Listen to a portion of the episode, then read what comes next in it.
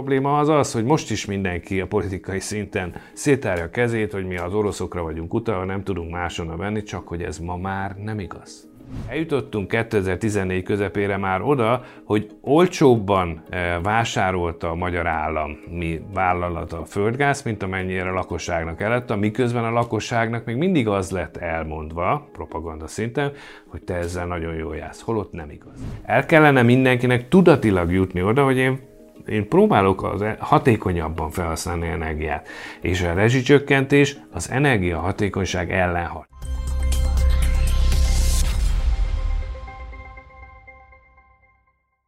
A bevezetése óta, azaz 10 éve folyamatosan kritizálják a rezsicsökkentést, majd a rezsicsökkentés csökkentést, azaz a korlátozását. Hogy hol is van az igazság, illetve hogy mire számíthatunk idén például télen, erről beszélgetünk Holoda Attila energetikai szakértővel. Köszönöm, hogy elfogadta a meghívást. Köszönöm a meghívást, örülök, hogy beszélhetünk erről. Hát a, a nézőknek elárulok egy kulisszatitkot, azt mondta, hogy bármit kérdezhetek, ezért most élek ezzel a lehetőséggel, és visszamennék 2013-ba. Ugye ekkor volt a rezsicsökkentés intézményének a bevezetése, ugye ez egy hatalmas kommunikációs kampány volt, hatalmas népszerűséget hozott a kormánypártnak. Ebben az időben hagyta ön ott a helyettes államtitkári pozícióját. Milyen hangulat volt akkor a minisztériumnál, tehát milyen irányba indult el az ön odaérkezésekor az energetikával kapcsolatos politika, szakpolitika? A szakpolitikának egyértelműen az volt az iránya, hogy ugye ne felejtsük el, hogy azt megelőzően egy évvel fogadták el körülbelül az új energiastratégiát, és hogy tudunk ennek megfelelni. Ugye az akkori energiastratégiának az volt a jelmondata, hogy függetlenedés az energiafüggőségtől. Na hát ez az, ami nem történt meg, ezt tíz év távlatából bátran kijelenthetjük. Részben. Tehát még ezt sem mondhatom, hogy teljesen eh, hamis lenne ez az állítás, mert akkoriban még eh, azt lehetett mondani, hogy gyakorlatilag a, megvolt az ukrán, ukrajnai vezetékes kapcsolatunk, akkor már élt az ausztriai vezetékes kapcsolat, és ottan körül kezdték el átadni az új kapcsolatainkat, mint a horvát kapcsolat, illetve Arad, Gyula Arad irányába a romániai kapcsolatot, és akkor már beszéltünk arról, hogy kell még egy szlovákiai kapcsolat, amely összeköti a két testvériség vezetéket, tehát azt tudom mondani, hogy mostanra az elmúlt 11-12 év alatt gyakorlatilag elértünk oda, hogy Magyarország földgáz infrastruktúrája teljes egészébe része lett az európai infrastruktúrának, azaz Szlovénia kivételével jelenleg minden szomszédos országgal össze vagyunk kötve távvezetéki kapcsolatba, egyébként villamos energiában még egy picit jobb is a helyzet, ez azt jelenti, hogy bárhonnan meg tudjuk oldani a saját ellátásunkat. Természetesen ez nem azt jelenti, hogy akkor most veszünk a szomszéd országból, hiszen neki sincs, de a kapcsolatokon keresztül el tudjuk érni az, e- az úgynevezett európai piacot, amit úgy szoktunk emlegetni, hogy TTF, vagy éppen más beszállítók, ez nagy változás volt egyébként a korábbihoz képest, mert a korábbi az arról szólt, hogy jött Ukrajna irányából ugye a Beregszászi kapcsolat, és akkor onnantól kezdve, hát mindenki széttárt a kezét, hogy mi ennek vagyunk kitéve, és nem tudunk más csinálni. A probléma az az, hogy most is mindenki a politikai szinten szétárja a kezét, hogy mi az oroszokra vagyunk utalva, nem tudunk máshonnan venni, csak hogy ez ma már nem igaz.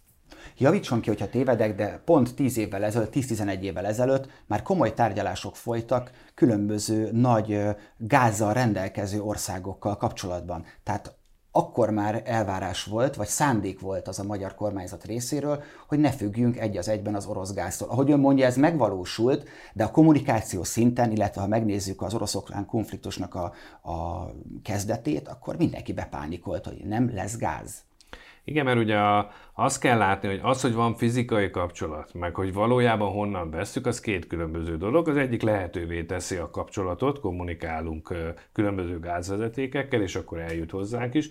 A másik, hogy kiáll a kereskedelmi lánc végén. És ugye Magyarország esetében egészen 2010 5-től 21 októberéig meg lett hosszabbítva az a korábbi Oroszországgal kötött szerződés, amit még annak idején több mint 15 2000-ben kötötte egyébként még a MOL, mint nagy kereskedő. Az lejárt elvileg 2015-ben, de mivel nem teljesítette az ország a teljes átvett mennyiséget, ezért még az EON kezdeményezésére elintézték azt, hogy gyakorlatilag meghosszabbították. Ez kifutott 2021-ben. Gyakorlatilag az egész szakma azt várta, hogy jó, akkor most egy picit megszabadulunk ettől a nagyon erős kényszertől, mert egy hosszú távú szerződés az nem csak az eladónak kényszer, hanem bizony a vevőnek is. Ezzel szemben 2021. októberében kiállt a magyar külügyminiszter, és büszkén mondta, hogy akkor megint kötöttünk az oroszokkal egy 15 éves szerződés, és mindenki így azt mondta, hogy komolyan, de most miért? Hát most már megvan az a fizikai kapcsolat, amiről beszéltünk, most már lehetne máshonnan venni. Sőt, ahogy ön is említette, 2010 környékén már nagyon komolyan mentek azok a próbálkozások, hogy honnan tudunk még hozni Magyarország irányába Európa irányába a földgáz. Ment akkor is egy tárgyalás a déli áramlat, biztosan emlékszik rá, akkoriban ez a Southern Streamnek nevezett valami, amit még egyébként nem mellesleg az azt megelőző kormány indított annak a tárgyalásait az oroszokkal, de párhuzamosan folyt az úgynevezett Nabucco vezetéknek a, a, az előkészítése. Az alapprobléma az az, hogy ez a vezeték ez gyakorlatilag, eh, bár lehetővé tette volna, hogy Közép-Ázsiából, elsősorban Azerbajdzsán, Grúzia irányából behozzon Európába új földgázforrásokat, gyakorlatilag kútba esett. És bár szoktuk azt mondani, hogy ebben része volt nyilván a magyar kormánynak, és valójában nem nagyon, eh, mondjuk úgy, hogy jelentőségét tekintve sincs olyan nagy a magyar gázfogyasztás, hogy ebbe beleszóljon, de a németeknek igen.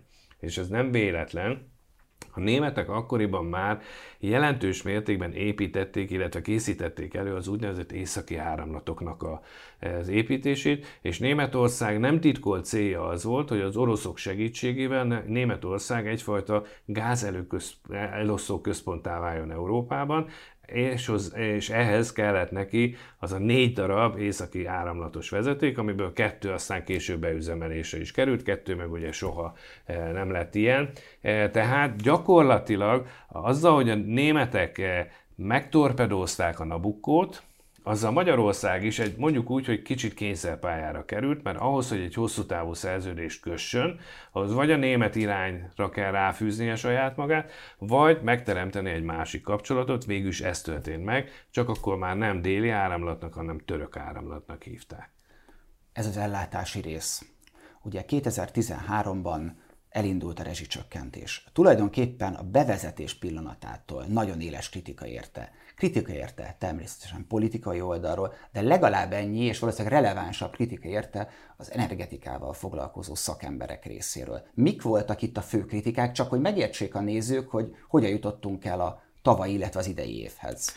Ugye amikor bevezetnek valamilyen korlátozást, az eleve zavaró tud lenni, hogyha az kifejezetten a kiskereskedelmi árazásba szól bele. Mert az azt jelenti, hogy van valaki, aki ezzel nem fog jól járni, jelesül a kiskereskedő, aki valamiért drágábban veszi meg, vagy legalábbis kockáztatja a piacon, hogy ő drágábban jut hozzá a nyersanyaghoz, de ő, mivel egy szabályozott áron értékesítheti, gyakorlatilag sok esetben ráfaraghat arra, hogy olcsóbban kell adja a földgáz, mint amennyiért beszerzi. 2013. január 1 azért nem mindegy ez a dátum, mert akkoriban már Európa partjainál látszott az, hogy egyre nagyobb mennyiségben érkeznek meg az úgynevezett LNG szállítmányok, amelyek korábban az amerikai Egyesült Államokat célozták, de Amerika a palagáz forradalom következtében önellátóvá vált földgázból. Ez a nagy közel-keletről, elsősorban közel-keletről származó gázmennyiség, folyékony gázmennyiség, ez Európa partjainál kezdett el terülni, és látszott, hogy csökkenni fog a földgáz ára az európai piacon. Ez be is következett, Ebből következően eljutottunk 2014 közepére már oda, hogy olcsóbban vásárolta a magyar állam mi vállalata a földgáz, mint amennyire a lakosságnak elette, miközben a lakosságnak még mindig az lett elmondva, propaganda szinten, hogy te ezzel nagyon jól jársz, holott nem igaz. Igen, itt jön be, bocsánat, idéznék öntől csak egy szalagcímként kivett mondatot, az Orbánék folyamatosan hazudnak energiakérdésekben a lakosságnak. Ön erre gondolt, vagy erre is, vagy ez volt az első lépcső? Hát amikor... tulajdonképpen mondhatjuk, hogy első lépcső, bár már ezt megelőzően elkezdték azt a mellébeszélést, de gyakorlatilag ez volt az igazán nagy hazugság, és amiért az energetikával foglalkozók nagyon erősen bírálják, az a következő. Ez gyakorlatilag tovább éltette az emberekben azt a fajta képzetet, hogy nekem nem kell foglalkozni az energiával, az energiahatékonysággal, én nem kell, hogy ezzel törődjek, mert majd jön a jóságos állam, és mindent megold. Csak hogy minden ilyen állami beavatkozásnak feltüntetett dolog, az egyrészt igazságtalan, mert ugye mindenkinek ugyanazt a mértékű kedvezményt adja elvileg, csak hogy aki sokat fogyaszt, sok a kedvezmény. Aki alig-alig fogyaszt, annak bizony nem nagyon jár. Ez az egyik része. A másik, ahova nincs bevezetve a földgáz, meg mondjuk villanyból is csak maximum egy 25-ös égő ízik mondjuk a borsodi falvakba fönt, vagy éppen a, a Szabolcsi területen, vagy lent a Békési területen, ott fával fűtenek. A fatüzelés az nem kapott ilyen jellegű támogatást, tehát az igazságtalanságnak egy újabb fokozatát követtük el. A harmadik pedig, és ez talán az egyik legfontosabb, amikor azt mondják az embereknek, hogy neked nem kell foglalkozz az energiával, miközben mindenki tudja, hogy azért alapvetően az energia ára fokozatosan szépen emelkedni fog, hiszen egyre kevesebb lesz az elérhető forrás, akkor el kellene mindenkinek tudatilag jutni oda, hogy én én próbálok az e- hatékonyabban felhasználni energiát, és a rezsicsökkentés az energiahatékonyság ellen hat. Miközben e, az a 2011-ben elfogadott e, energiastratégia egyik kulcs eleme az volt, hogy növeljük az energiahatékonyságot. Nem azt jelenti az energiahatékonyság, hogy fázzak a lakásomba, az, hogy ugyanúgy érjem el azt a kényelmi fokozatot, amit én eddig megszoktam, vagy én szeretek, hogy közben kevesebb energiát használok, tehát nem fűtöm az udvart, nem fűtöm az utcát, jobb a szigetelés, jobb a nyilázárók tömítése és korszerűbb eszközöket használok.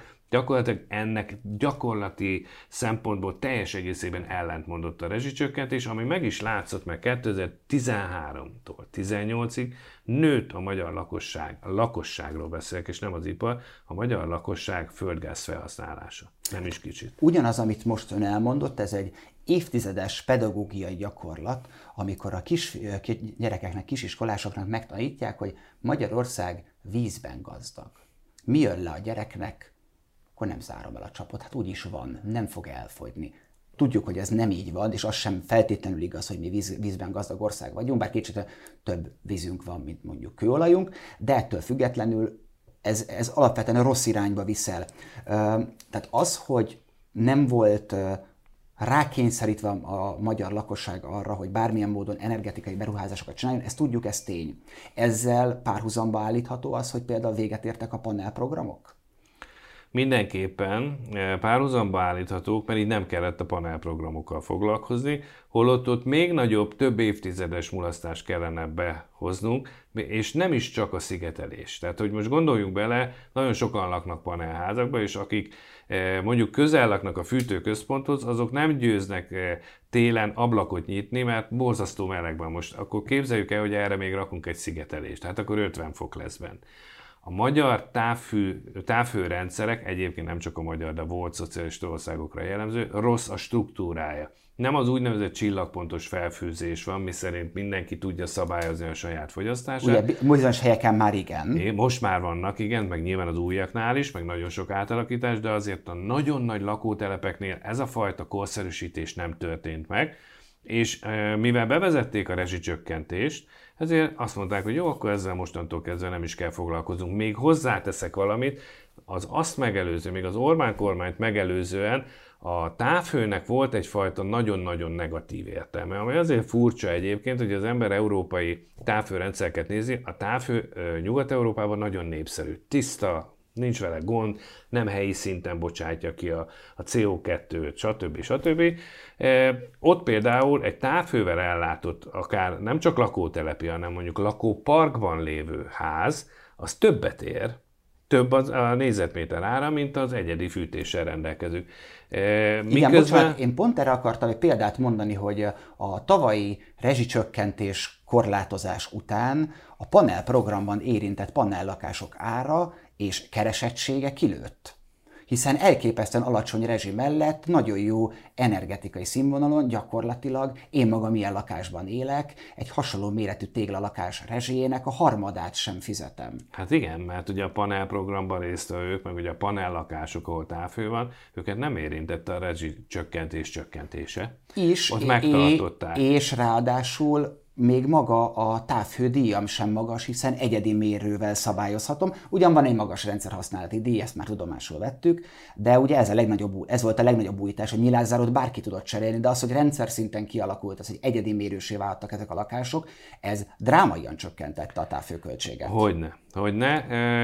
És van még egy érdekessége, amire nem sokan figyelnek oda, még talán azok sem, akik a távfőszámlát fizetik. A távfőnek az áfája 5% és nem 27.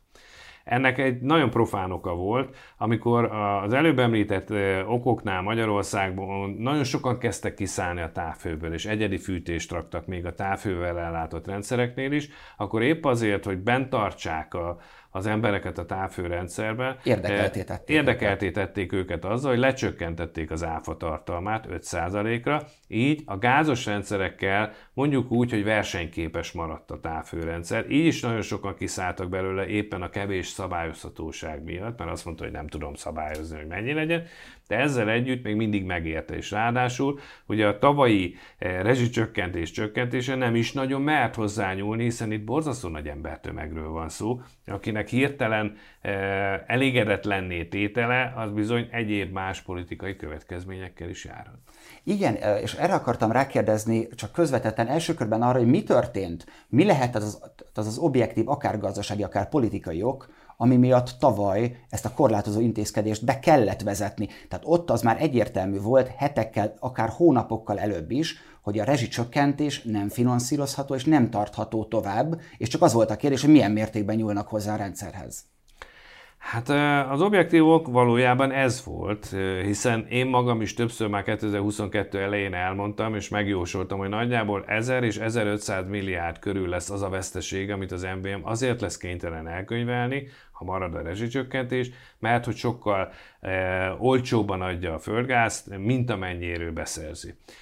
És ugye 2022 nyarán a tusványosi beszédében maga a miniszterelnök ismerte el, hogy nem csak, hogy már 2022-ben, de 2021 végén bizony 250 milliárdos veszteséget könyvelt el a magyar állam azért, mert a, az MVM gyakorlatilag olcsóban értékesített, mint amennyire beszerezte. Akkor ezt kisegítették 2022. februárban, kapott egy tőkeinjekciót az MBM. De ez nem fenntartható. Az nem fenntartható. E, és e, egész egyszerűen azt látták, ugye 2022 közepéről beszélünk, hogy folyamatosan emelkedik a gáz ára, egyre több és több a bizonytalanság, a telet nem látta előre senki, hogy Igen, erről a nyilatkozat utána, hogy az időjárás tulajdonképpen az Orbán kormány ma már hajtotta a vizet. Így van. Így van. Tudták, hogy ha tovább folytatják azt a változatot, és az, csak az előző évi fogyasztás figyelembe veszik, akkor nagyjából 2100 milliárd körüli veszteséget fog ez jelenteni, valamit tenni kell, és ezért avatkoztak be, és akkor egy ilyen komplex csomagot indítottak egy hétlépéses energia hatékonysági vagy energia vészhelyzeti forgatókönyvet, amelyeknek egyik része volt az, hogy akkor hozzányúlnak a rezsicsökkentett árhoz, ugyan maradnak alatta emberek, meghatározták ezt a nagyon tudományosnak hangzó 1729 köbmétert, amivel se tudomány, se egyéb mérés nem tartozott Akkor hozzá. hogy jöhetett ez a szám? Segítsen nekem. Ön mit képzel, hogy... Nagyon egyszerű. Ugye itt azt kell látni, hogy a, amit tud mérni az MVM, az nem más, mint a fogyasztóhelyek. Ő, amit lát, az a mérő, a gázmérő óra. Azt mondták neki, mennyi a gázmérő óránkénti e, mért átlagár. És ebben az is benne volt, ahol csak hétvégi házat üzemeltetnek, az is benne volt, ahol e, kiadja a lakást, és egyébként az év nem minden részében van ott, ugye gondoljunk az Airbnb és hasonló e, dolgokra, és az összes ilyet összeadogatták, és azt mondták, hogy az átlag nagyjából ez az 1729. Csak hogy ez nem fette azt, hogy ahol ténylegesen életvitelszerűen élnek. Így van. És ezért okozta azt a problémát, valamikor 2022 őszén már csináltak egy felmérést, hogy önt vajon érinti ez, vagy sem, és akkor azért kiderült, hogy nagyjából 80-82 százalék vallotta azt, hogy érinti. Ebben persze benne van az is, hogy az embereknek van egy ilyen rossz érzés. Dafke, biztos, hogy többet kell Igen, fizetnem. biztos, hogy én sokat fogok fizetni, de az biztos, hogy nem elenyésző rész, mint amit mondott akkor a kormány, hogy gyakorlatilag csak 25%-ot fog ez érinteni, jóval 50% feletti volt az, akit érintett, és még szerencsénk is volt a téllel, mert hogyha olyan kemény telünk van, mint mondjuk akár 2021-ben vagy 20-ban, akkor bizony ennél magasabb lett volna a fogyasztás, eh, akkor még többek jutottak volna föl az 1729 köbméter fölé. Kicsit több, mint egy év eltelt, és itt vagyunk a fűtési szezon elején. Ahogy ön elmondta, a tavalyi évben szerencse volt a téllel, lehetséges ez idén megismétlődik, de nem vagyunk zöldleveli békek. Viszont mi történt ebben az elmúlt kicsivel több, mint egy évben? Tehát elindultak-e látványosan a szigetelések, a nyilászáró cserék, akár mondjuk a nagyobb családi házaknak az értékesítése. Mit látnak önök? Tehát hogyan védekeznek az emberek az ellen, hogyha jön egy az elmúlt 5-8 évben nem nagyon látott ténylegesen hideg tél, hogy ne kelljen 3-4-szer, 5-ször, akárhányszor annyit fizetniük, mint korábban. Hát az a rossz hírem, hogy nem nagyon készültek fel az emberek erre. Még azok sem, akiknek én magam is azt tanácsoltam, hogy oké, okay, most enyhetél van, mondom én a tavaira, akkor a most megspórolt pénzt, vagy legalábbis az a most nem kifizetett pénzből kezdjetek el felújítani. Legalább részben. És nem kell, nem azt várja az ember, hogy most akkor mindenki álljon neki, és a saját házát azonnal szigetelje be 15 centis e, valamilyen szigetelőanyaggal, meg cserélje ki a nyilázát, mert pontosan tudjuk, hogy a magyar embereknek erre nincsen eltett, félretett pénze. Már pedig az nem állt. Hát most hozzá. jelent meg a kutatás, hogy egy átlag magyar háztartásnak 13,2 millió Igen, ezen, megtakarítása ezen van. az átlag magyar háztartások biztos jót derültek, meg elszörnyűködtek, hogy nekem tényleg ennyi pénze van, most jutott eszembe. Hol? Hol? hol tartom én ezt a pénzt, és valószínűleg hogy sejtette, hogy ő valaki nem másnak a zsebébe tartja ezt az átlagpénzt. Ez a legnagyobb probléma egyébként. Hozzáteszem, klasszikusan volt szocialista országokat érintő e, probléma az, hogy miközben az ország energiaszegénységgel küzd, ami nem azt jelenti, hogy nem jut energiához, hanem az, hogy ugyan hozzájut, de nem hatékonyan használja föl, E, másrészt éppen ebből következően nem, vagy nem tudja megfizetni jól az energiát, ez az energiaszegénység, és mégis ott tartunk, hogy mi az egyik legenergiaszegényebb országok közé tartozók pocsékoljuk a legjobban az energiát. Tehát nem tudunk mit kezdeni vele, mert az embereknek nincsen elegendő forrásuk, hogy fejlesztenek. És ugye itt követte el a legnagyobb mulasztást egyébként a magyar kormány az elmúlt évben, hogy ahelyett, hogy a miniszterelnök kiállt, és, vagy kiült, és azt mondta egyik péntek reggeli beszédébe, hogy hát ha valaki nem tudja megfizetni a gázárát, meg az energiárát, akkor keressen másik munkahelyet, ahol annyit keres, hogy megfizeti mondja ezt a legnagyobb foglalkoztató egyébként, aki nem hajlandó megfizetni a közalkalmazottakat rendesen. Ez egy nagyon cinikus megjegyzés, mert pontosan tudják, hogy a magyar embereknek nem áll rendelkezésére akkora tartalék pénzösszeg, hogyha akár egy nagyon magas gázszámla idején, vagy mondjuk egy energiahatékonysági programot csak úgy zsebből nem tudnak kifizetni, és ez a legnagyobb probléma, és erre kellett volna a magyar kormánynak sokkal több pénzt áldozni az elmúlt évben. Hogy más nem mondjak, mindenki azt kérdezi, hogy jó, jó, de miből? Hát az energia eh, cégektől beszedett úgynevezett eh, rezsivédelmi alap. A rezsivédelmi alap az egyrészt arra jött, hogy kompenzálja az, az MVM-nek a keletkező veszteségét, mert ne felejtsük el, hogy a, a rezsivédett áron még mindig komoly vesztesége származik, hiába van az a hétszeres ár, az, az épp az enyhe idő miatt nem sokan futottak fölé a hétszeres árat érintő küszöbnek, de a rezsivédelmi alapba összegyűlt összegnek egy jelentős részét erre kellett volna áldozni, hogy a leginkább rászorultakat segítsük abban, hogy ne pocsékolják az energiát, ne fűtsék a, az ezt meg azt, a, hanem kosszerűsítsenek, födémet szigeteljenek, cseréljék ki a nyilázárokat, ha tudják. Maguktól nem tudják, tehát pénzt kell nekik adni.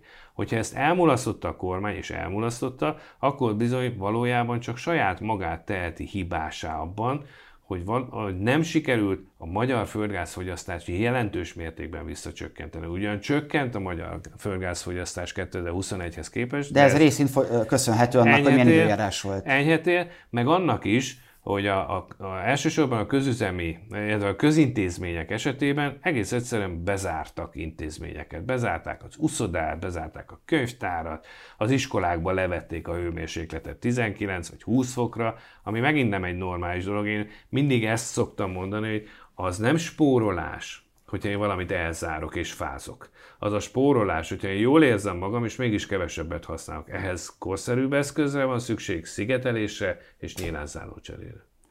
Mekkora lehet a baj, hogyha hideg lesz?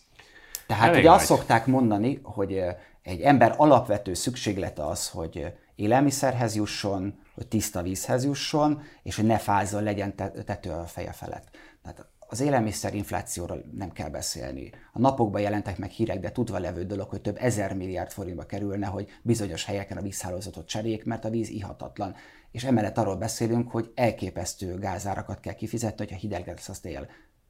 Nem akarom azt, hogy apokalipszisről beszéljünk, de hogy, hogy jelenleg most minden együtt áll ahhoz, hogy itt a, nem csak a mély szegénységben élő emberek, hanem akár az alsó középosztály is nagyon komolyan anyagilag megszenvedje a következő hónapokat. Hát ugye, hogyha ezt a három dolgot nézzük, ebből talán a legegyszerűbben a fázás oldható meg. Mi magyarok nem szeretünk otthon egyébként pulóverbe lenni, meg vastag zokniba meg nem szeretünk melegítőben, kényelmesen szeretünk otthon lenni, van, aki egy szál pólóba, vagy éppen egy atlétatikóba.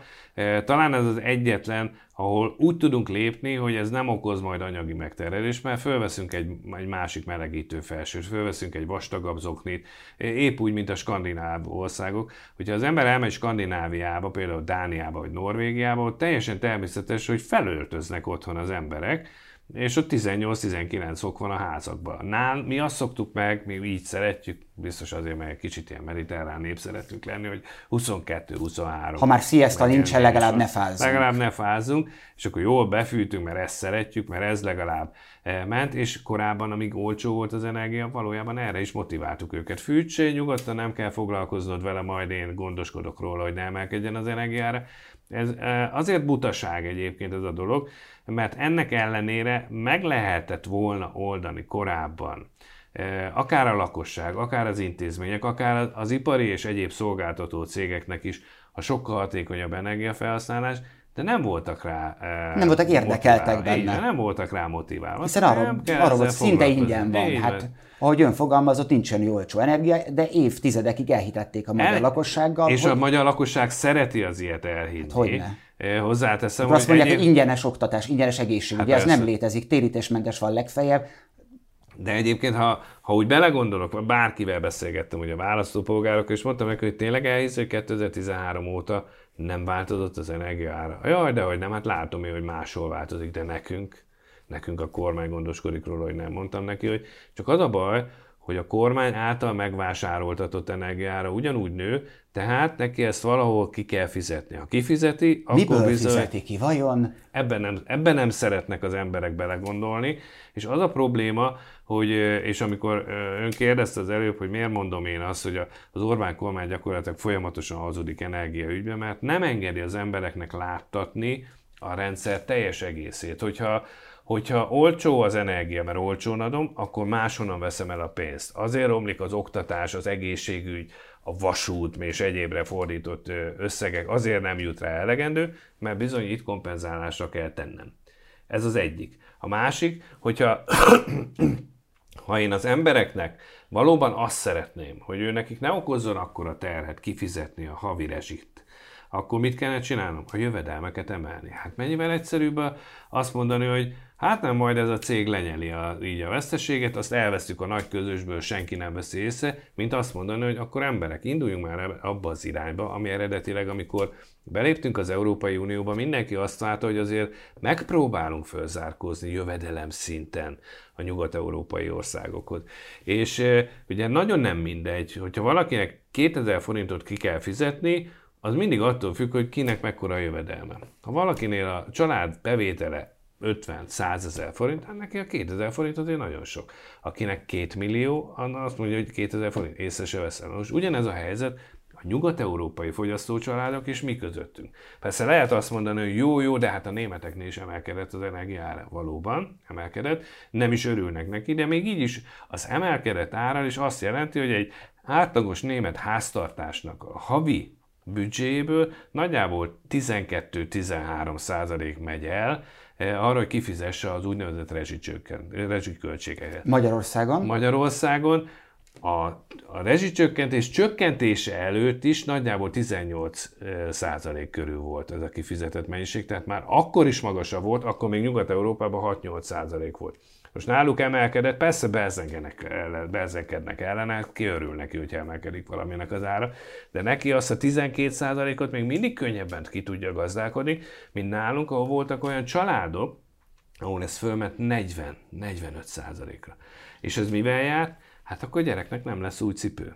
Moziba akarsz menni? Isten őriz korszerű számítástechnikai eszközt akarsz venni, mert azért a korszerű oktatáshoz ez is kellene. Hát arra fiam nincs pénz. Színház, mozi, felejtsd el, könyv, ugyan már. Honnan vesszük el? Onnan, amire úgy érzi a, a, a lakosság, hát arra az még azért hanyagol. Nem Anélkül még el vagy fiam, mert kaja kell, meg hogy ne fagy meg, meg mondjuk legyen víz. Köszönöm szépen, beszélgethetünk erről. Lejárt a műsoridőnk, pedig még a céges energiáról nem is beszéltünk, de azt gondolom, hogy lassan tényleg elindul a tél, az ősz közepén járunk. Lesz még miről beszélgetni. Biztosan. Köszönöm, hogy rendelkezésünkre állt. Nagyon szívesen örülök, hogy itt lehettem. Önöknek pedig köszönöm szépen a megtisztelő figyelmet, várjuk továbbra is véleményüket a komment szekcióban is, hogyha eddig nem tették meg, iratkozzanak fel az Economics csatornáira. Viszontlátásra!